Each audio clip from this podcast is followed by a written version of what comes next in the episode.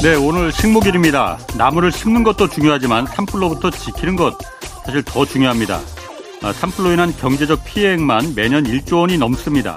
아, 뭐 다행히 지난 며칠간 전국 쉬운 세 곳에서 발생한 산불은 모두 진화됐습니다.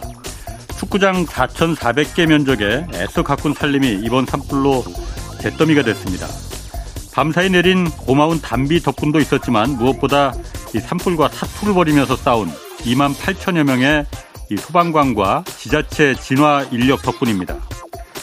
아, 그렇지만 이번 산불이 번지는 상황에서 몇몇 지자체장들이 보인 이 비상식적인 행태는 좀 짚고 넘어가야겠습니다.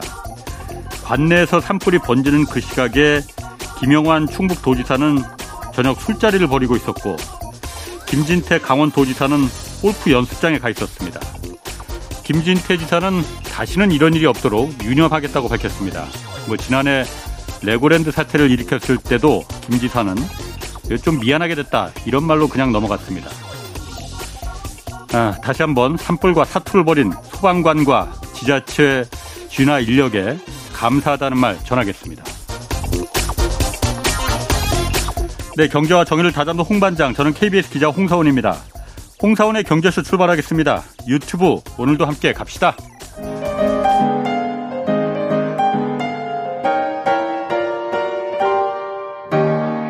대한민국 최고의 경제 전문가와 함께 합니다. 믿을 만한 정보만 쉽고 정확하게 전해드립니다. 홍사원의 경제쇼. 네, 분양에 당첨된 집을 일정 기간 팔지 못하게 하는 이 분양권 전매 제한 이 제도가 대폭 완화됩니다. 아, 이게 부동산 시장에 어떤 영향을 미칠지 좀 자세히 분석해 보겠습니다. 선대인 경제연구소 선대인 소장 나오셨습니다. 안녕하세요. 네, 안녕하세요. 분양권 전매 제한이 이제 그 모레 금요일부터 대폭 완화된다고 해요. 그러니까 네. 분양권 당첨됐으면 그거 일정 기간은 팔지 마라. 직접 들어와서 살아라, 살아라 이거잖아요. 얼마나 완화되는 거예요, 이게? 이게 이제 수도권 경우에는 최장 10년까지 예, 전매 제한 기간이 있었거든요. 아, 원래 분양권 당첨되면은 10년 동안 못 네네. 파는 걸로. 네, 취지는 어. 기본적으로 이게 우리가 선분양제를 채택하고 있기 그렇죠. 때문에 네. 이게 이제 분양권 프리미엄 노리고 어. 이제 막 그 투기적으로 이렇게 거래하는 행위를 예. 막겠다. 그래서 뭐 이 시세 차익을 노리는 분양권 매매를 이렇게 막겠다 하는 취지로 이제 그렇게 두고 어. 있는 건데. 예. 어, 그걸 이제 경, 부동산 경기 침체기니까, 네. 네, 이제 이걸 뭐, 그렇게 이 분양권 전매 제한 규정을 최대한 완화해서라도, 네. 예, 좀, 뭐, 일종의 가수요라도 한번 좀 일으켜 보겠다 이런 취지인 것 같고요. 그래서 한, 최장이 이제 10년이었다가 예. 지금 수도권 경우에는 최장 3년으로 이제 줄어들고요. 음. 그 최장 3년이 최장 3년이 이제 적용되는 경우도 이제 뭐 공공주택이라든지 예. 분양가 상한제 아파트 예. 이런 것들이 그렇고 일반적인 이제 그냥 수도권 규제 지역 경우에는 그냥 1년만 지나도 뭐 분양권 이제 전매 제한이 1년으로 이제 이제 단축이 되고요. 1년? 네네. 그러면은 그건 뭐. 네. 그것도 그, 뭐. 그 기간에 아파트가 다 지어지는 건 아닐 거 아니에요. 아 그럼요. 어. 당연히 어. 아직 짓지도 않고. 짓는 도중에 그러니까 팔아도 된다. 짓는 도중일 수도 있고 심지어는 어, 뭐 경우에 받고. 따라서는 삽도 안 떴을 수도 있습니다. 경우에 따라서는. 아, 왜냐하면 아, 뭐좀 네. 늦게 이제 진행이 된다면. 예, 예. 네. 왜냐하면 당첨자 발표 후에 뭐 어. 이제 그렇게 진행되는 당첨자 있고. 이제 발표 후에 예. 그 기점으로부터 해서 어. 1년간을 산정하는 거니까요. 예. 예, 거기다가 뭐 규제 지역이 아닌 경우나 또 지방 같은 경우는 최대 뭐 1년 음. 예, 그런 식으로 이렇게 지금 대폭 예, 네. 축소가 되고 있어서 이건 사실은 이제 정책 취지에 굉장히 이제 반하는 방향으로 지금 다시 원래, 손질되고 있는 거죠. 원래 그럼 이 분양권 전매제도라는 정책을 그 취지가 있을 거 아닙니까? 말씀하신 네네. 대로. 네. 취지는 뭡니까 그러면은? 취지는 기본적으로 어. 우리가 이제 이게 선분양제 때문에 나오는 굉장히 어. 이상한 그런 제도들이 사실 많거든요. 어.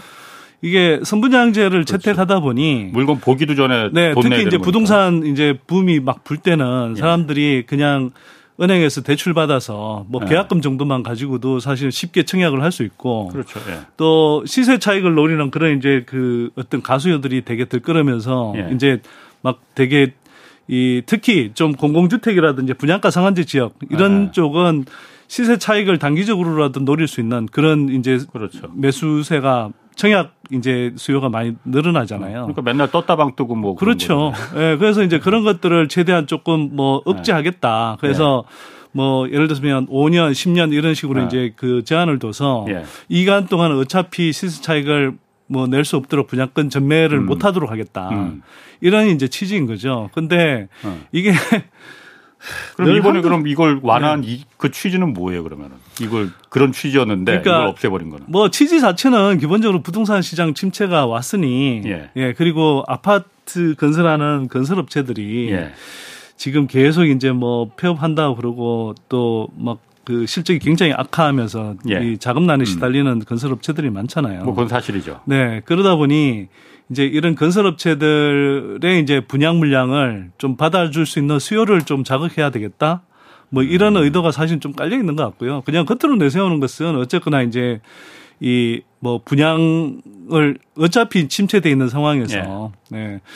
그 실수요자가 저는 실수요자인지 모르겠습니다만 음. 실수요자가 분양을 좀 쉽게 받을 수 있도록 하겠다. 네. 실수요자가 분양을 쉽게 받을 수 있게 하겠다? 쉽게라기보다는 이제 아. 좀 아, 그러니까 뭐 그런 분양권 전매 제한 기간에 어. 얽매이지 않고 예, 부담 없이 하여튼 청약할 수 있도록 하겠다. 이런 내가 그러니까 청약 점수가 좀 부족하더라도 전매 분양권 프리미엄 받고 나오는 거 사면 되는 거 아니냐. 네. 그러면은 이제 쉽게 실수요자 입장에서는 조금 더 웃돈을 주더라도 어 실수요자인지는 모르겠는데요. 예. 예를 들어서 전매 제한 기간이 굉장히 이제 축소가 되잖아요. 예. 그러면 이걸 이용해서 예를 들어서 지금 어차피 뭐 사람마다 판단은 다르겠습니다만 어쨌거나 이제 뭐 한 1년 1년여 이상 동안 집값이 예. 좀 가파르게 떨어졌잖아요. 예, 예. 그러면 지금 이제 분양하는 가격을 아. 괜찮다고 생각하는 사람도 있을 거고 예. 또 정부 부양책이 이제 계속 나오고 있기 아. 때문에 뭐 이거 사서 이제 6개월, 1년 정도 지나면 예. 내가 그래도 조금 더 오른 가격에서 팔 수 있지 않겠냐 이런 음. 사람들이 있을 수 있잖아요. 있을 수 있죠. 예, 아. 그런 사람들의 이제 청약 수요 이런 것들을 많이 아. 자극하는 건데 사실은 제가 보기에는 정부가 뭐 부동산 경기 살리겠다고 예. 굉장히 좀 무리수를 둔다 이런 생각이 음. 좀 들고요. 사실은 이게 예. 우리 역대 정부가 늘 하는 형태가 이런데요. 예. 예. 그러니까 이제 부동산 시장이 가열되면 이렇게 전매 제한 기간 막 굉장히 늘려준다라고 예. 하고 또 이렇게 이제 침체가 오면 예. 또 이제 전매 제한 기간을 대폭 축소해서 아. 이렇게 해서 이제 경기 부양을 하기 위한 네. 예, 또 수단으로 삼는 행태가 계속 좀 되풀이 되어 왔죠.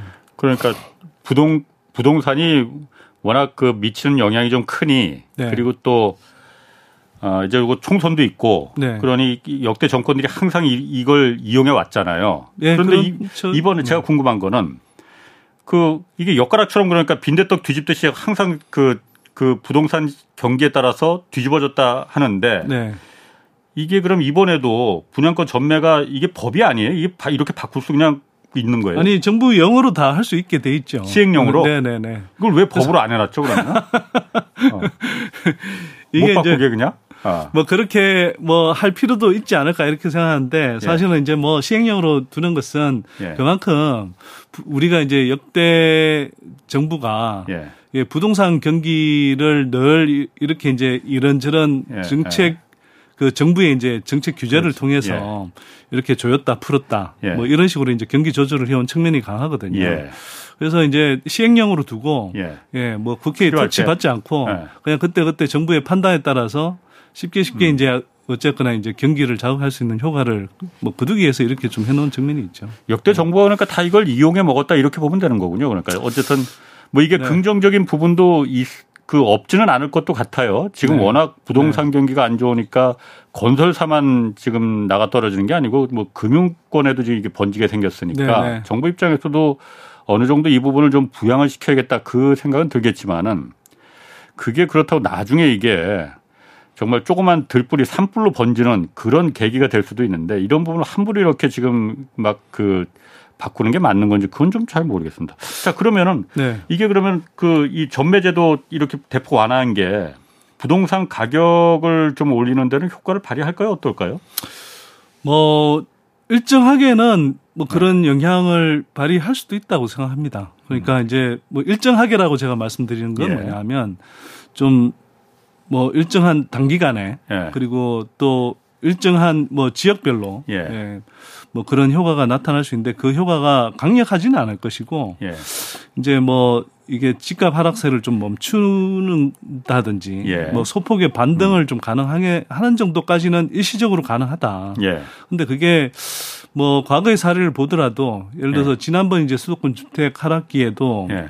주택 가격 하락기에도 이 살펴보면 이, 이런 식으로 이제 전매 제한을 했어도 음. 잠깐 효과를 발휘하는 것 같다가 좀 몇 개월 지나면 또 약발이 없어져서 또 이제 음. 하락세를 이어가고 이런 흐름들이 계속됐거든요. 예.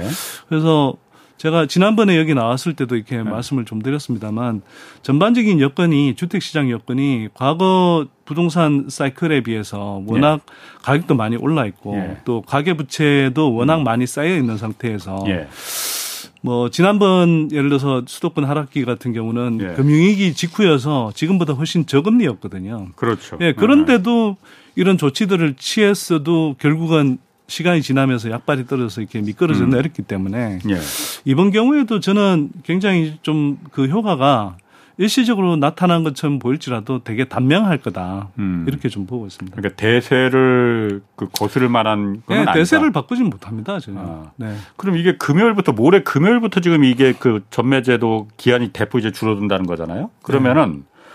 어 이미 그러니까 지금 둔촌주공도 그렇고 지금 이미 짓고 있는 아파트 아직 입주는 안 한 아파트들 네네. 네. 이런 데들은 어떻게 이런 데도 적용을 이런 데는 적용 못 받는 거겠죠? 아니요 둔촌주공도 지금 적용을 받고요. 뭐 소급 적용을 한다고 하니까요. 아 소급해서 아 급했구나. 뭐 아. 네. 이런 건 참 소급도 잘 하네요 보니까. 예. 네. 그러니까 그 소급 적용해서 이제 예. 되기 때문에 둔촌주공 그 음.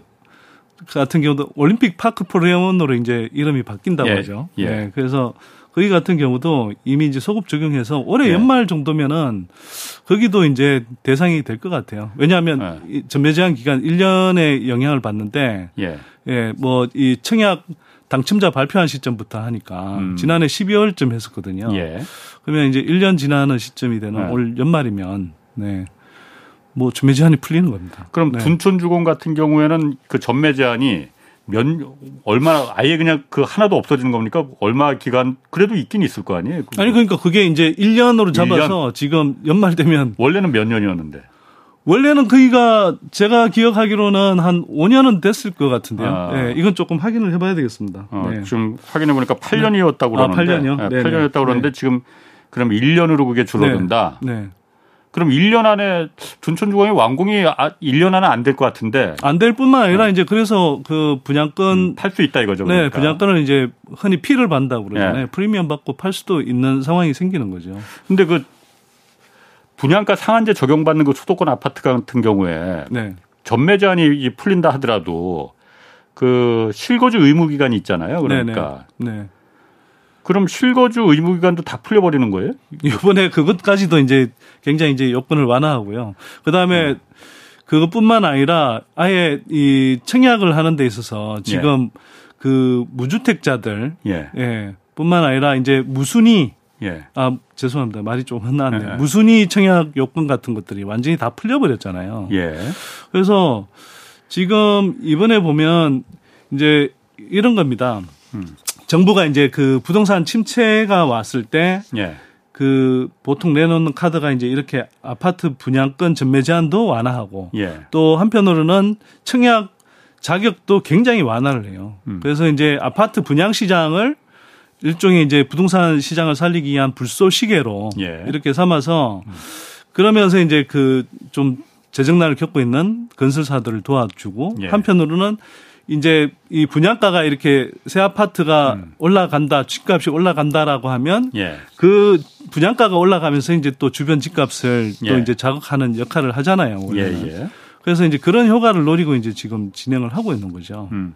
아니 그러니까 아까 제가 네. 물어봤던 게 분양가 상한제 적용 주택 같은 경우는 둔촌주공도 거기에 해당이 되는데 네. 실거주 의무 기간이 아직 그 있잖아요. 이거는 그리고 시행령이 아니고 입법 사항이라는데 국회를 통과해야 된다 고 그러는데 이거 없을려면은 네. 실거주 의무 기간이 있으면은 분양권을 팔아 팔 수가 없는 거 아니에요? 분양권을 어. 팔고 소유권이 이전된 상태에서 이제 실거주 요건을 적용하는 거죠. 아 분양권을 네. 팔고 그러니까 판 사람한테 네. 실거주 네. 그, 저, 그 소유권이 이전되면 네, 네. 그 사람한테 이제 소유 그 네. 실거주 의무기간이 적용이 되는 거군요. 아, 그럼 그것도 이제 그 그러니까 분양권 상태에서는 얼마든지 예. 그냥 그 음. 예를 들면 이제 둔촌주공 같은 경우는 1년 기간이 지나면 예. 얼마든지 사고 팔 수 있도록 만들어 주는 아. 거죠. 그럼 어쨌든 이 부분이 네. 그 지금 부동산 미분양 문제도 심각하고 이게 어쨌든 그 유례 없는 이제 그 금리를 갖다 갑자기 인상하고 그거에 따라서 집값이 워낙 떨어지는 속도가 크다 보니까 정부 입장에서도 이러다 정말 다 죽게 생겼으니 어 지금 부동산 떨어지는 게 백약이 무효한 상태니 옛날엔 또 부동산 값이 올라갈 때 백약이 무효였는데 떨어질 때도 이렇게 또 백약이 무효인 상태다 보니까는 여러 가지 각가지 방법을 다 동원하는 거 아닙니까? 네. 근데 사실 그 상황은 안 좋긴 안 좋은 것 같더라고요. 그 부동산 특히 그 아직은 부실이 막 본격적으로 막 드러나진 않았지만은 PF 문제 계속 얘기를 하고 있잖아요. 네네. 네. 그래서 뭐 경제쇼에 나온 패널 그 부동산 전문가나 그 금융 전문가들도 6월 이후부터 만기가 이제 그때부터 여태까지는 돌려막기 하고 있었는데 6월부터 만기가 이제 돌아오니 그때부터 본격적인 문제가 나올 거다라고 얘기는 하거든요. 네. 뭐 어제 그 국회에서도 대정부 질문에서 추경호 기재부 장관이 지금 이 문제가 심각해서 어 그 문제가 있는 사업 그 부동산 사업장들은 지금 전수조사하고 있다라고 네. 밝히기도 했거든요. 네, 네. 이게 지금 상황이 사실 얼마나 안 좋은 건지 그냥 그냥 안 좋은 건지 아니면 심각하게 안 좋은 건지 잘 모르겠거든요. 어떻습니까? 네.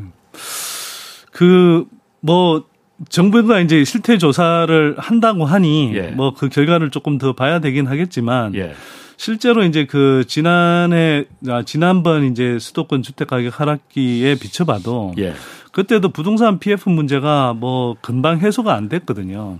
어. 그 그 부동산 PF 문제가 사실은 2008년 금융위기 오면서 그때부터 예. 불거지기 시작해서 예. 이게 어느 정도 좀 해소됐다라는 느낌이 든게 예. 대략 한 2011년 그리고 한 어. 2012년 초반까지도 갔었습니다. 예. 그러니까 그만큼 사실은 이제 해결된다 해결된다 하면서도 음. 계속 이제 문제가 악화됐던 거고요. 예. 또 한편으로는 부동산 PF 문제를 예. 이게 뭐 자꾸 뭐 제가 지난 주택 가격 하락기 때 네. 상황이 그대로 뭐 재현된다라고 또 뭐 단정할 수는 없지만 예. 제가 이제 조금 걱정하는 것은 뭐냐면 예. 그때도 부동산 PF 문제가 예, 좀 지나면 괜찮아진다. 이번에 네. 정리하면 괜찮아진다. 이렇게 했는데도 나중에 시간이 지나 보면 추가적인 부실들이 계속 발생했거든요. 예.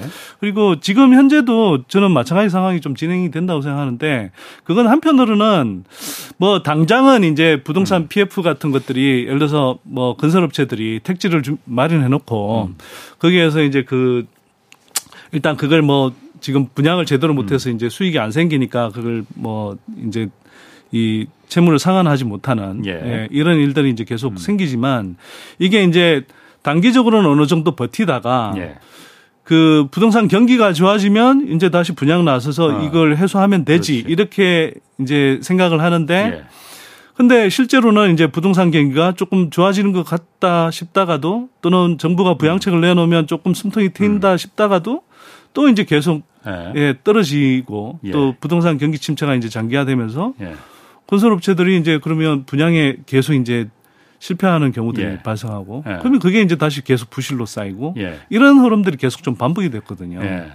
저는 근데 이번에도 좀 그럴 가능성이 높지 않을까. 예. 그래서 뭐 당장 우리가 이제 이야기하는 측면에서 보자면 당장 6월부터 상당히 만기가 돌아오기 때문에 예. 문제가 될 수 있다 이렇게 이야기하지만 그걸로 끝나지 않을 거다. 그리고 아. 정부가 또 당장은 이제 계속 뭐 이런 식으로 저런 식으로 막는다라고 네. 하고 하겠지만 예. 그 문제가 제가 볼 때는 한 몇 년 갈 거다 이렇게 생각됩니다 음. 사실. 아니 이게 그 2008년도 그, 그 미국발 이제 서브프라임 모기지 오고 그 이제 이후에 한국에서 이제 부동산 PF 문제가 부실이 많이 터져서 그때 건설사들 엄청 많이 망했잖아요. 네네. 10개 중에 네. 뭐 8개를 망했다는 얘기도 있고. 10개 중에 8개예요? 예. 아니요, 그렇지는 않아요. 그렇게까지는 아닌가? 하여튼 많이 망했다고 합니다. 건설사들이. 그때 그래서 네. 그때하고 지금하고는 상황이 좀 다른 게 네. 제가 보니까 그때는 건설사들이 그때 부동산 이제 그 사업을 벌이면 다 돈 버는 거였으니까 네네. 건설사들이 PF의 지급 보증을 다 건설사들이 했잖아요. 네네. 저거 우리가 보증 쓸 테니까 건설사들이 보증을 쓸 테니까 저돈 꺼달라 은행들이 금융기관들이 네. 그래서 꿔줬는데 그게 영원히 그냥 부동산이 잘 되면은 문제가 없었는데 부동산이 경기가 꺾어지다 보니까는 지급 보증을 쓴 건설사들이 다 직격탄을 맞고 다 쓰러져 버린 거잖아요. 네. 그다음부터 건설사들이 지급 보증 안 쓰거든요. PF에. 우리 경험이 있으니까. 그 지급 보증을 지금 누가 썼냐면은 저축, 은행들, 네. 저축은행, 캐피탈, 저축은행, 보험사, 캐피, 증권사들이 네, 그렇죠. 쓴 거잖아요. 네 네 네. 그래서 여기가 지금 문제가 생긴 거거든요. 그래서 예. 파장이 사실은 예. 뭐 경우에 따라서는 이 주체들이 잘 버텨주면 예. 오히려 뭐 어쩌면은 이제 파장이 적을 수도 있는데 예. 제가 생각하기로는 그리고 뭐 제가 이제 전망하기로는 부동산 예. 시장 침체가 향후 4, 5년 이상 계속 내리막길일 가능성이 높다 큰 흐름에서 예. 그런 측면에서 보자면 사실은 이게 오히려 다양한 금융 주체들, 금융기관들이 이제 그 이제 그 채권들을 갖고 있기 때문에 예. 상당히 좀 더 문제가 되지 않을까, 예. 더 파장이 커지지 않을까 예. 이런 우려가 사실 저는 들죠. 그렇죠. 과거에 그러니까 건설사들이 무너질 때 그냥 건설사쯤에서 이제 끝나는 걸로 네. 그 거기서 이제 부실한 건설사도 구조 조정하는 그 네. 측면에서 그냥 끝났는데 지금은 건설사를 넘어서 지금 금융기관들한테 사실 금융 이 저축은행이나 캐피탈이나 보험사 증권사들이 왜 그야말로 쓸데없이 부동산에 들어가서 물론 거기서 돈을 많이 벌었으니까 그거 너도나 들어간 거지만은 들어가서 거기서 돈 벌 때는 한참 돈 벌다가 지금 이제 나 죽겠으니까 도와달라 다 이런 거잖아요. 이 부분을 어떻게 해결을 해야 될지 사실 왜냐하면 어저께만 해도 금융당국에서 지금 그 얘기가 벌써 나오거든요. 제2금융권들이 PF 부동산 PF로 저렇게 지금 잘못하면 다 쓰러지게 생겼으니 기존의 은행들은 5대 시중은행들은 사실 PF 그렇게 안전한 데만 들어가도록 안전한 데만 들어갔고 상대적으로 적으니까 네. 네, 네. 왜냐하면 그 저게 위험할 거라는 걸 과거에 경험을 했으니까 안 들어간 거잖아요. 그러다 보니까 이제 제2금융권들이 잔뜩 들어간 거고 시중 은행들이 좀 도와줘야 된다. 이런 금융당국에서 이 주문이 벌써 나오고 있거든요. 이게 맞는 건지 그분은 어떻게 생각하십니까? 단치금융 아닌가요, 그거? 아니 그러니까 그 얘기 네. 나옵니다 지금. 네. 그래서 근데 어쨌든 다 네. 죽게 생겼으니 다 죽으면 한국 경제가 정말 나락으로 떨어질 가능성도 있으니 여력이 있는 시중은행들이 좀 도와줘야 네. 되는 거 아니냐. 그거는 제가 볼 때 그 진짜 그냥 도와주고 싶어서 지원해야 된다라는 그 일념하에 그렇게 이야기를 하는 것 같고요. 예. 우리 사실 한국 경제가 뭐 전반적으로 규모가 많이 커져 있고 예. 또 한편으로는 이 정도 충격은 사실은 뭐 예를 들어서 증권사라든지 또 저축은행 뭐 캐피탈 보험사 정도가 몇 예. 군데 이렇게 뭐 이것 때문에 파산한다든지 어려움을 겪는다고 해서 한국 예. 경제가 예. 전체적으로 흔들릴 정도까지 가지는 않거든요. 예. 사실은 우리가 이제 그 시중은행이라고 하는 제일금융권만 사실은 그게 큰 문제가 생기지 않으면 예. 우리가 뭐 우리 하는 금융 시스템이라든지 이런 것까지는 치닫지 않습니다. 제가 볼 때. 예. 근데 이게 자꾸 조금 제가 보기에는 이상한 게 예. 물론 이제 부동산 PF 문제가 제가 아까 말씀드린 대로 심각하고 앞으로도 더 계속 이제 그 뭐 일부 드러나고 또 밑에서 계속 내연하다가 또 올라오고 뭐 이런 이제 상황이 계속 되풀이 된다고는 생각하지만 예. 이게 정말 그냥 뭐 정부가 시중은행이 도와줘야 된다라고 할 정도로 예. 또는 예. 뭐 나중에는 어쩌면 뭐 공적 자원까지 투입해야 될 정도로 그렇게 예. 심각한 문제냐. 예. 한국 경제를 뒤흔들 문제냐. 저는 음. 그렇게 생각하지는 않고요. 다만 재빨리 하여튼 저 음. PF 문제도 수면 위로 드러나게 해서 예. 최대한 정리할 걸 빨리 정리하도록 하는 게 그러니까. 오히려 시장 불안감을 없애는 거다. 예. 예. 계속 이게 자꾸 이제 지연되도록 하면 당장은 좀 뭐 이렇게 덮고 덮고 갈지 모르겠지만 그게 계속 이제 시장 불안을 더 야기하고 부동산 경기 침체도 더 지속하게 만들 가능성이 높거든요. 예. 근데 자꾸 이걸 뭐 음. 이게 사실 증권사나 음. 뭐 캐피탈사 그래봐야 사실 우리 금융권에서도 차지하는 비중이라는 게 막 아주 그렇게 높지는 않습니다, 사실. 예. 그리고 증권사들은 어쨌거나 뭐 또 코로나 시기에 그 유동성이 이제 넘쳐날 때또 예. 돈을 많이 벌어놓기도 했거든요. 예. 그래서 아주 뭐 못 버틸 정도라고 저는 생각하지 않습니다, 사실은. 음. 뭐 일부 저축은행 캐피탈 뭐 보험사 중에는 일부 예. 약간 뭐 문제가 생길 수가 있는데 예. 그래도 증권사 정도는 저는 버틸 여력이 있는 데가 많다고 생각하거든요. 예. 예. 예. 그렇기 때문에 이걸 마치 뭐 지금 벌써 뭐 예, 시중은행이 나서서 뭘 지원해 줘야 된다는 식의 이야기는 그 상황 판단 자체가 제가 볼 때는 굉장히 이상하고 예. 예 도저히 좀 납득하기가 힘들고. 예. 그다음에 두 번째는 그런 식으로 정책을 구사하는 게 맞나? 예. 그렇죠. 아니 어쨌거나 다 그. 돈 벌려다 그런 건데. 예, 공공, 공공 금융 기관도 아니고 시중은행은 어쨌거나 민간, 민간 은행이잖아요. 예.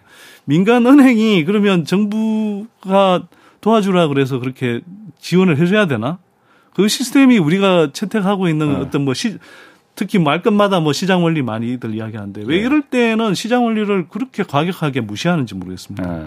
사실 뭐 은행이라는 게 그 공적인 역할도 분명히 뭐 공공재는 아니지만 공적인 역, 그 역할을 분명히 하는 기관이기 때문에. 아, 그럼요. 굉장히 중요한 네. 사실은 뭐 사실상 이제 어떤 공적 기능을 하는 거죠. 예. 예. 경제 전체에 어쨌든 자금 배분을 음. 하는 기능을 하는 거 아닙니까? 근데 예.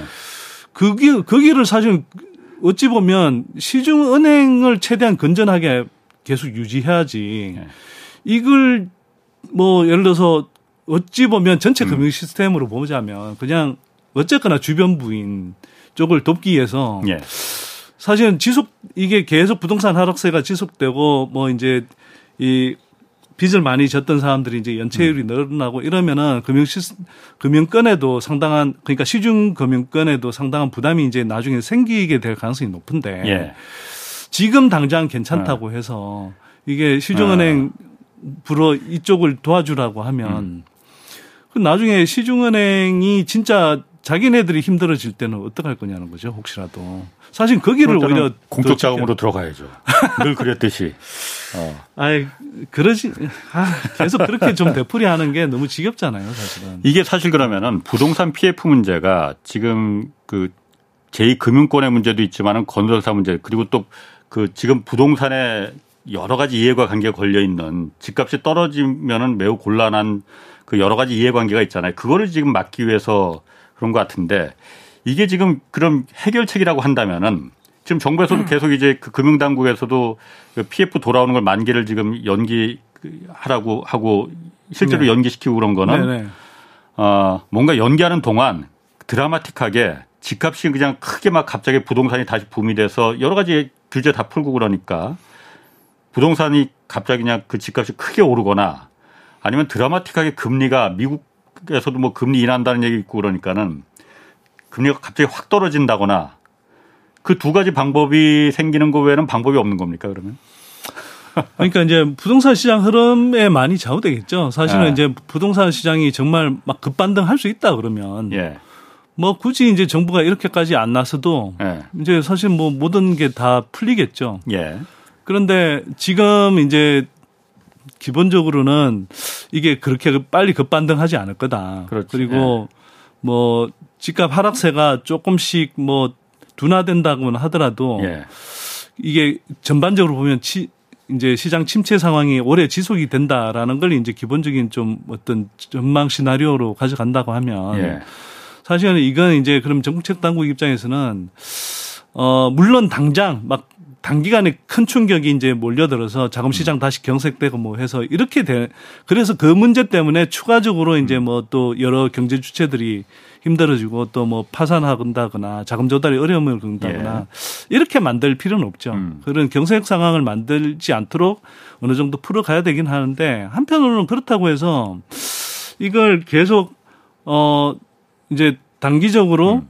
좀 경색을 풀어가고 그 다음에 또 문제, 웬만한 문제는 또 밀어놨다가 음. 또 나중에 시장 침체가 오면 음. 또 이제 이렇게 붉어질 때또 예. 그때 뭐 또 두 번, 세 번, 네 번의 대책을 내고 그러면서 사실은 이제 이게 계속 불안감이 있으니까 예. 이제 전반적으로 건설 경기라든지 부동산 경기를 이렇게 좀 불안하게 계속 만드는 것보다는 제가 생각할 때는 그냥 충격을 한 번에 뭐 이렇게 다 닥치도록 하지는 않되 음.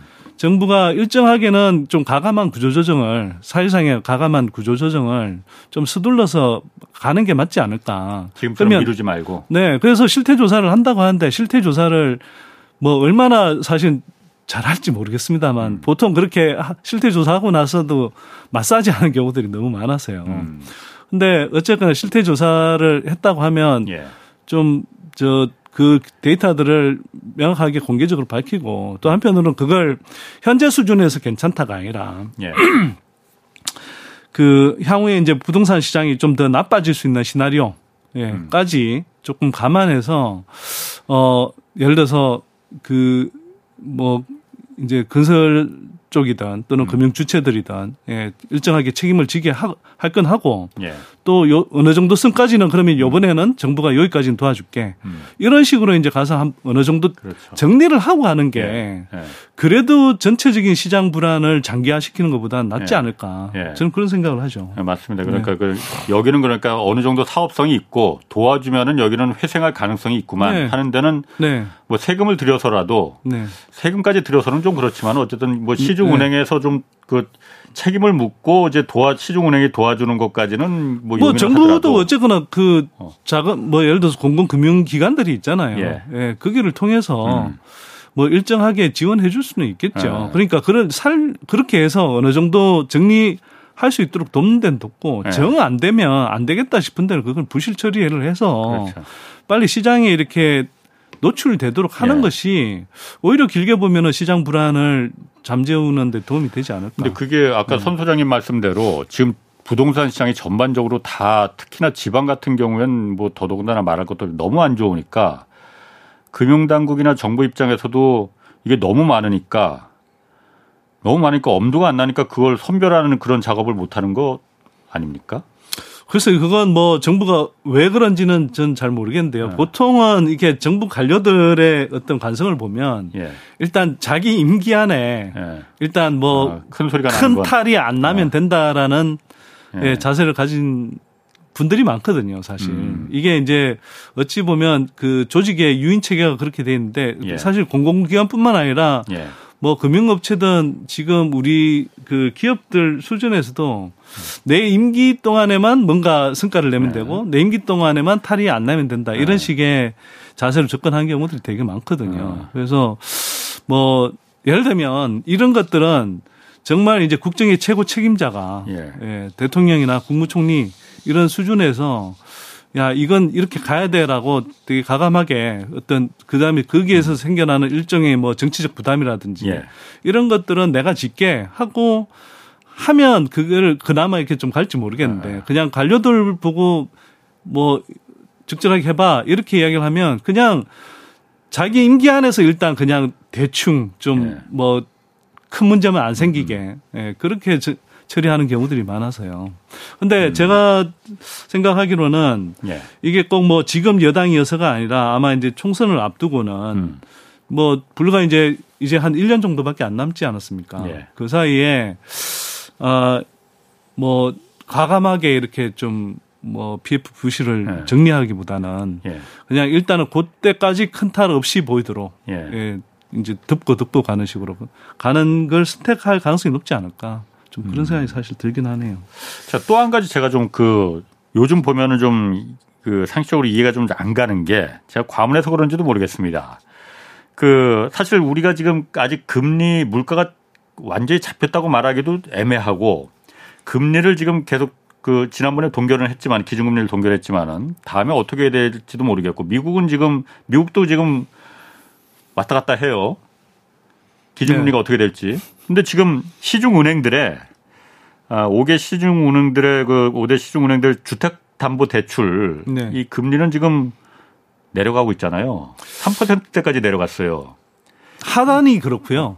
어, 네, 그러니까 하단이? 이게 보통 시중은행 어. 그 이제 금리 구간이 보통 있는데 그 하단이 한 3.6% 정도. 그러니까 가장 많이 받을 때. 네. 아니요, 아니 그러니까 이게 이제 뭐 좀 제일 적게 받는 어. 구간이 한 3.6% 예. 정도고 그 여전히 제일 좀 상단은 음. 한6% 가깝습니다. 그래도 네. 하단이 3%까지 떨어진 거는 떨어진 네. 거 떨어진 거잖아요. 3% 그렇죠. 대출 네. 금리를 주택 담보 대출을 받을 수도 있다는 거 아니에요. 뭐 옛날은 없었는데. 네네. 아. 옛날이라기보다 이제 어. 고점에 비해서는 예. 한 0.7% 포인트 정도 떨어지긴 한 건데 예. 여전히 이제 이 주택담보대출 평균 금리는 예. 대략 한 5%대는 된다고 봐야 되거든요. 예. 대략. 예. 그러면 이게 우리가 이제 코로나 때 막 그 연끌해서 이제 집을 사고 할 때는 예. 그때 뭐 특히 정책 자금 금리 같은 경우는 1%대도 있었고요. 음. 그래도 뭐 시중은행 같은 경우도 뭐 2%대 대출이 되게 많았거든요. 예. 그러니까 그때를 이제 그때의 어떤 예. 금리 부담을 생각하고 예. 무리하게 빚을 끌어서 끌어서 이제 어 집을 샀던 사람들 입장에서 네. 보면 여전히 상당히 높은 금리 부담이죠. 어, 아니 그러니까 제가 궁금한 거는 네. 당연히 기준금리가 아직 내려가지가 않았으니까 당연히 네. 시중금리는 높은 게 당연하죠. 그런데 기준금리가 내려가지 않았는데 시중금리들은 상단이고 하단이고 어쨌든 전체적으로 조금씩 내려가고 있지 않았느냐. 네, 네. 이게 이게 저는 이해를 못하는 거거든요. 아, 어. 왜 내려? 물론 그러니까 금융당국에서 네. 내려라. 뭐 요즘 금융감독원 이제 전국의 은행들 돌아다니면서 상생금융 하라고 고금리에 고통받는 국민들이 많으니 네. 뭐 금리 내려라 하는 거 이해는 됩니다. 그런데 이게 네. 나중에 부작용이 생기는 건 아닐까? 이- 라는 그 궁금증도 들고 당장 지금 물론 주택담보로다가 대출을 받아서 이자 때문에 그 고통이 큰 분들도 계실 테고 자영업자들 생활 정말 생계형 자금 대출 받아서 고통 고금리 때문에 고통받는 분들도 많으니까는 은행들이 좀 여력 있으면은 내리는 건 좋은데 이게 나중에 부작용은 없을까 뭐 그런 생각이 좀 들거든요. 당연히 부작용이 있죠. 그런데 이제 네. 일단은 우리가 이제 그 시장 금리하고 이제 정책 금리는 사실 조금 다르게 움직이기도 하잖아요. 예. 그러니까 뭐 방향은 일정한 시차를 두고 뭐 같은 방향으로 그렇지. 움직이긴 예. 하지만 예를 들어서 이제 그 기준 금리가 이제 인상이 되고 또 음. 특히 이제 미국의 연방 기금 금리가 계속 이제 인상 기조를 보이고 또 그렇게 갈 거라고 전망이 될때 예. 시장 금리는 사실은 이제 좀 그걸 선반영해서 미리 예. 그렇죠. 이제 어. 올라왔었잖아요. 예, 그런데 예. 이제 지금 미국에서부터 어느 정도 인플레가 조금씩 잡히고 있고 예. 그러니까 어쩌면 뭐 상반기 중에 금리 인상을 멈추고 하반기부터는 조금씩 뭐 금리를 이제 뭐 올리진 최소 올리진 않고 음. 뭐또 경우에 따라서 뭐 내릴 가능성도 있지 않을까 이런 전망도 조금씩 나오잖아요. 뭐 그건 그런데 수시로 바뀌더라고요. 그러니까 수시로 바뀌는데 예. 그게 이제 뭐 계속 이제 아. 들어오는 지표들이 예, 뭐 예. 그때 그때 달라지니까 그리고 이제 또 어쨌거나 시장에서는 가능하면 자꾸 긍정적인 예, 희망적인 긍정적인 방향으로 예, 방향으로 아. 자꾸 해석을 하려고 예, 예. 하는 거죠. 근데 그러다 보니 이제 최근에는 이제 시- 뭐 한국의 시중 금리도 사실 이제 좀 떨어진 거고요. 예. 근데 이게 훨씬 더 가파르게 떨어질 거냐? 예. 이건 저는 그 부분에 관해서는 조금 더 의문이고요. 예. 그 다음에 이렇게 만약에 이제 하락한다고 하고 예. 또 이걸 자꾸 정책 당국이 음. 뭐이 고금리 부담 주면 안 된다는 식으로 이렇게 하면 예. 당장은 예를 들어서 뭐 어쨌거나 빚을 많이 내서 어. 뭐 집을 샀던 또는 뭐 어쨌거나 뭐 또 코로나 때 자영업자들 같은 경우는 뭐 장사가 안 돼서 음. 예. 뭐 생계형으로 진짜 빚을 내신 분들도 많잖아요. 예. 그런 분들을 부담을 들어주는 측면이 있긴 하죠. 예. 그런데 지금 이게 금리가 높은 수준으로 올라온 것은 예. 전반적으로 높은 수준으로 올라온 것은 사실 우리가 2008년 금융위기 이후로 너무 오래 지속된 과잉 유동성 어. 또 예. 저금리 기조 예. 이런 것들 때문에 계속 이제 이런저런 자산 거품이 엄청나게 부풀어 오르고 예. 그렇게 해서 이제 그 과정에서 또 우리 가계 부채를 잔뜩 쌓았잖아요. 음. 그러니까 금리가를 너무 낮춰주고 그걸 편하게 빌려 쓸 수 있게 하니까 사실 우리가 가계 부채가 이렇게 늘어난 거고 음. 이것이 사실은 이제 경기 침체가 오면서 우리 이제 경제에 굉장히 핵심적인 예. 예. 내관으로 작용하고 있는 예. 거고 이게 추가적으로 우리가 이제 내수 위축을 만들어서 예. 자꾸 이제 경기를 좀 더 끌어내리는 역할을 하잖아요, 지금. 예. 근데 그래서 당장 이제 금리가 내려가고 조금 낮춰주면 뭐 이렇게 해서 뭐 당장 그나마 그만. 좀 빚내서 예. 다시 집을 살려는 시도를 하는 사람들도 있고 예. 또 당장 이제 빚 부담이 줄어드는 사람도 있겠지만 음. 사실은 그 과정에서 일정하게는 그, 아, 무리하게 이렇게 빚을 내서 집을 샀으면 아, 뭔가 문제가 생기는구나. 예. 내가 굉장히 감당하기 힘들면 굉장히 큰 문제가 생기는구나라는 걸 사실은 일정하게 경제 주체들이 학습해야 될 필요도 있다고 생각하거든요. 예. 물론 이제 뭐 코로나 때문에 뭐 장어 피해를 본 분들이나 이런 분들은 좀 억울할 수 있겠지만 예. 대체로 이런 부담도 감당하지 못하는 주체들은 음. 사실은 어 어쩌면 그 시장 시장 전체적으로 보면 어 구조 조정이 돼야 될 측면이 있는 예 음. 부분도 있거든요. 예, 예. 예. 그런데 그런 것들을 또 지연시키고 계속 예. 이제 뭐 가다 보면 예. 그 다음에 이제 경기가 바로 반등하면 좋은데 예. 안 그랬을 경우에는 음. 그, 부- 그 주체들이 계속 이제 경제 전체의 부담으로 이렇게 또 남는 거죠. 예.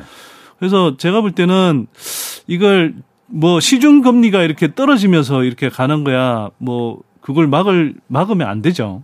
음. 근데 정부가 나서서까지 이게 인위적으로 이렇게 금리를 더 낮추라 그러니까. 네. 압박하는 것은 그건 글쎄요 바람직하다고 저는 생각하지는 않습니다. 그러니까 한국은행은 어쨌든 통화 정책이라는 게 있는데 통화 정책이 기준 금리를 통해서 통화 정책을 펼치는 건데 행정부가 한국은의 통화 정책은 통화 정책이고 일단은 이쪽 어려운 사람들이 있으니 우리가 기, 금리를 작동을 시켜서 이걸 갖다 도와줘야겠다.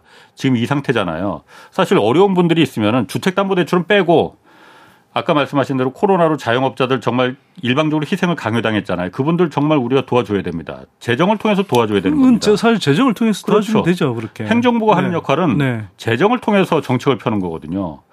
왜 한국은행이 해야 될 통화 정책을 갖고서는 갖다 끌어다 네네. 쓰느냐. 네. 그럼 막 뒤죽박죽이 돼버릴 거 아니에요. 그래서 네. 제가 이게 나중에 정말 살이 돼, 나중 살이 돼서 돌아오는 거 그럴 가능성 없을까? 네.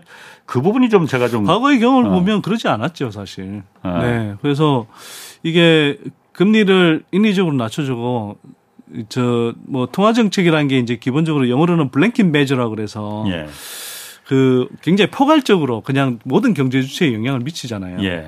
사실은 말씀하신 대로 예를 들어서 자영 힘들어하는 자영업 쪽은 사실은 재정을 써서 예. 또는 공공기관의 어떤 뭐 정책 금융 등을 통해서 예. 조금 더 지원을 해주고 도와주면 그러니까. 되는 주체인 거고요. 그런데 뭐 예를 들어서 뭐 연끌해서 집을 샀다. 예. 예. 또는 뭐 기업들 중에서도 어 저금리라고 해서 막 무리한 투자를 했다. 예. 자기네들 자금 사정도 생각 안 하고 그런 주체들은 사실은 잘못된 어떤 뭐 어떤 가게 판단이든 음. 또는 기업의 잘못된 경영 판단이든 거기에 대해서는 뭐 오판한 결과에 대해서 일정하게 책임을 지도록 음. 예 그냥 하는 게 맞고요. 그걸 그냥 수수 방관하라는 게 아니라 이건 그냥 금리 수준에 따라서 예 그게 자연스럽게 어찌 보면 뭐 조금 표현이 냉정하게 들릴 수 있는데 시장 청소가 되는 과정을 음. 거쳐야 되는 거거든요. 그렇죠. 그렇게 했을 때 음. 오히려 경기가 좀 더 전반적으로는 빨리 살아날 수도 있는 건데 네. 이걸 이제 우리가 계속 지연시켜 오는 정책들을 계속 펼쳐왔잖아요. 네. 근데 지금 와서도 이렇게 어쩌면 나름 이렇게 좀 뭐 경제 전체에 어떤 구조 조정이 필요한 네. 시점에도 자꾸 이런 식으로 이렇게 뭔가를 예, 뭐 인위적으로 금리 음. 또더 압박해서 떨어뜨리고 그렇게 해서 자꾸 이 정상적인 어떤 시장 원리에 음. 의한 예, 시장 흐름에 따른 구조조정을 방해하는 게 결과적으로 진짜 좋은 거냐 언제까지 이렇게 계속 가야 되냐 이런 의문이 좀 생기죠. 제 그 고등학교 동창 중에 네. 그 식당을 하는 친구 하나 있는데 순대국집을 합니다. 그런데 일전에 저한테 이 얘기를 좀 해달라고 전화가 왔더라고요. 코로나 때 정말 그 소상공인들 뭐 이 친구만 손 그 피해를 본 게 아니고 다 봤잖아요. 네. 그래서 뭐 영업이 안 되고 그러니까는 당연히 그 대출 받고 소상공인 대출 받고 그래서 했는데 지금 보면은 금리가 올라갈 때 똑같이 올라가더라는 거예요. 그래서 다만 만기 연장만 지금 그 유예를 계속 시켜준 거죠. 똑같이 그야말로 그 일반 금리 올라갈 때 주택담보 대출이나 뭐 마이너스 통장 대출이나 똑같이 소상공인도 똑같이 올라가면은 뭐 올라갈 수 있다 이거예요. 정부가 그럼 그 지금 재정 여력이 없으니 그런가 보다 이해를 하겠는데 그 다음 보니까는 이 친구 말이 이 친구 말이 아니 집 사는데 뭐 특례 보금자리라고 해서 정책금융으로 싸게 시중은행보다 싸게 해주고 집 사는 데는 다 정부가 지원을 해주더라. 그런데 왜 일방적으로 피해를 강요당한 소상공인들한테는 똑같이 시장 원리에 맞게끔 그 이자를 그대로 다 부담하게 하려고 하느냐. 정부 네. 재정이 도대체 왜 자기들한테는 소상공인한테 피해를 본 사람들한테는 돌아가질 않고 집 사는데 9억짜리 집 뭐 물론 그러니까 9억짜리 이상 집은 아니고 9억짜리 집까지만 이제 정책 금융을 지원해 준다고 하지만은 그 부분은 좀 잘못된 거 아니냐 이 얘기를 이 친구가 하더라고요. 그래서 제가 아, 그 말은 맞는 것 같다. 미국이나 일본처럼 사실은 그 웬만큼 그냥 이 자영업이 음. 예, 문 닫기 이전의 상황, 그 예. 코로나 이전의 상황하고 비슷한 수준에서 유지될 수 있도록 사실 원래 지원을 해주는 게 저는 맞았다고 생각해요. 맞죠. 예. 그런데 우리는 그렇게 하지 않았거든요. 예. 그러니까 자영업자들이 거의 대부분 예, 그냥 그 희생을 이제 강요받은 예. 거죠. 근데 그게 반해서 빚내서 무리하게 집을 산 사람들, 이 사람들 물론 뭐 그 중에는 이제 젊은 분들이 좀 네. 상황을 잘 모르고 오판한 경우들이 있고 또 어쨌거나 당장의 상황을 보면 되게 안타까운 경우들이 많죠. 예. 근데 그럼에도 불구하고 그건 그 사람이 최종적으로는 결국 그 주체가 그 결과에 대해서 책임을 져야 되는 거거든요. 음. 근데 그런 과정을 자꾸 없애고 정부가 부동산 쪽부터 도와준다. 음. 그러니까 이게는 우리가 이제 계속 정책의 우선순위를 보면 예. 왜 이렇게 역대 정부들이 다 부동산에 관해서만 이렇게 올인을 할까? 그리고 부동산은 늘 이렇게 예, 집값이 떨어질 때 가장 우선적으로 이렇게 다 음. 자원을 배분해 가면서 집값을 받쳐주는 식으로 음. 하는 것을 너무나 당연스럽게 생각할까. 예. 이건 우리 사회가 전체적으로 근본적으로 다시 한번 네. 생각해 봐야 됩니다. 왜 맞습니다. 우리 정책의 우선순위는 늘 이렇게 부동산 부양 네. 일변도인가. 네. 아, 그래서 요즘 보면은 2030 세대들이 다시 아파트 매입이 늘, 늘었다고 하잖아요. 뭐 2월 주 2월에는 매매 거래 중에서 2030 세대가 32%나 차지했다고 하는데 그래서 네. 요즘 야 지금이 바닥이니까 지금이라도 빚내서 집 사야 되는 거 아니야 이런 얘기도 하거든요. 네. 근데 사실 집값이 떨어진 이유가 금리가 올랐기 때문이니까 이제 금리가 오를 것 같지도 않고 이제 내려간다는 얘기도 있으니 네. 금리 인하되면 집값도 떨어지는 거 아니냐 논리가 이렇거든요. 네. 맞습니까?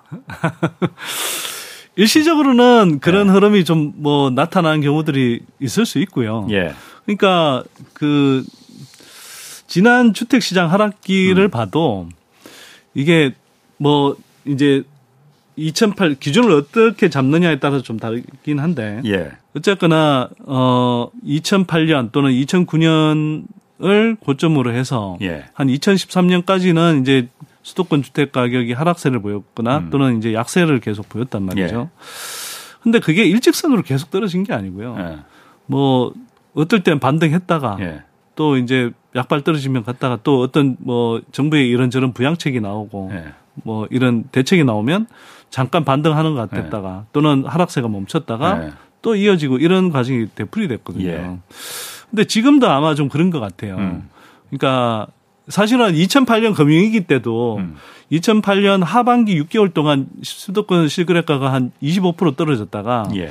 또그 떨어진 거에 한80% 정도를 그해 2009년 1월부터 10월까지 음. 다시 저 회복했거든요. 예. 음. 근데 지금은 사실 그때와 비교해 보면 음. 우리가 뭐 앞에서도 말씀드렸지만 가계부채는 뭐 2.5배 이상 늘어나 있고 음. 또 집값도 훨씬 높은 상태에서 그때는 그 글로벌 금융위기여서 전체적으로 다 제로 금리를 만들었잖아요. 예. 한국 기준금리도 그 굉장히 그렇지. 훨씬 예. 지금보다 훨씬 나, 저 낮은 수준까지 떨어졌는데 예. 지금은 시중금리가 그래도 주택담보대출을 내려 그러면 5%이고 음. 이게 조금 더 낮아진다 하더라도 제가 볼 때는 뭐 그러니까 대충 평균적으로 이렇게 음. 받을 수 있는 금리가 최소 4% 그다음에 아무리 떨어져도 음. 한3% 이상으로는 갈 거란 말이에요. 예. 그러면 이게 우리가 이제 그 지난 수도권 주택 가격 하락기 때는 1%대까지 내렸습니다. 그런데도 그, 결, 그 결국은 집값이 계속 하락세를 보였던 음. 시기였거든요. 예. 그럼 그걸 가능하면 가, 그러니까 그걸 가만. 감안하면 이게 잠시 예, 예 뭐 반등하는 그렇죠. 느낌을 보일 수는 있지만 네. 이 여기에 혹하면 안 된다. 그리고 네. 특히 제가 2030 좀 이렇게 젊은 층들 거래가 늘어났다고 해서 제가 좀 걱정되는 게 뭐냐 하면 예. 이분들이 사실은 지난 뭐 몇 년간 이제 주택 가격 음. 상승기 때도 사실 주도적인 역할을 했었잖아요. 그렇죠. 예. 근데 이분들이 이제 사회생활 하면서 대체로 계속 저금리 상황만 예. 받고 음.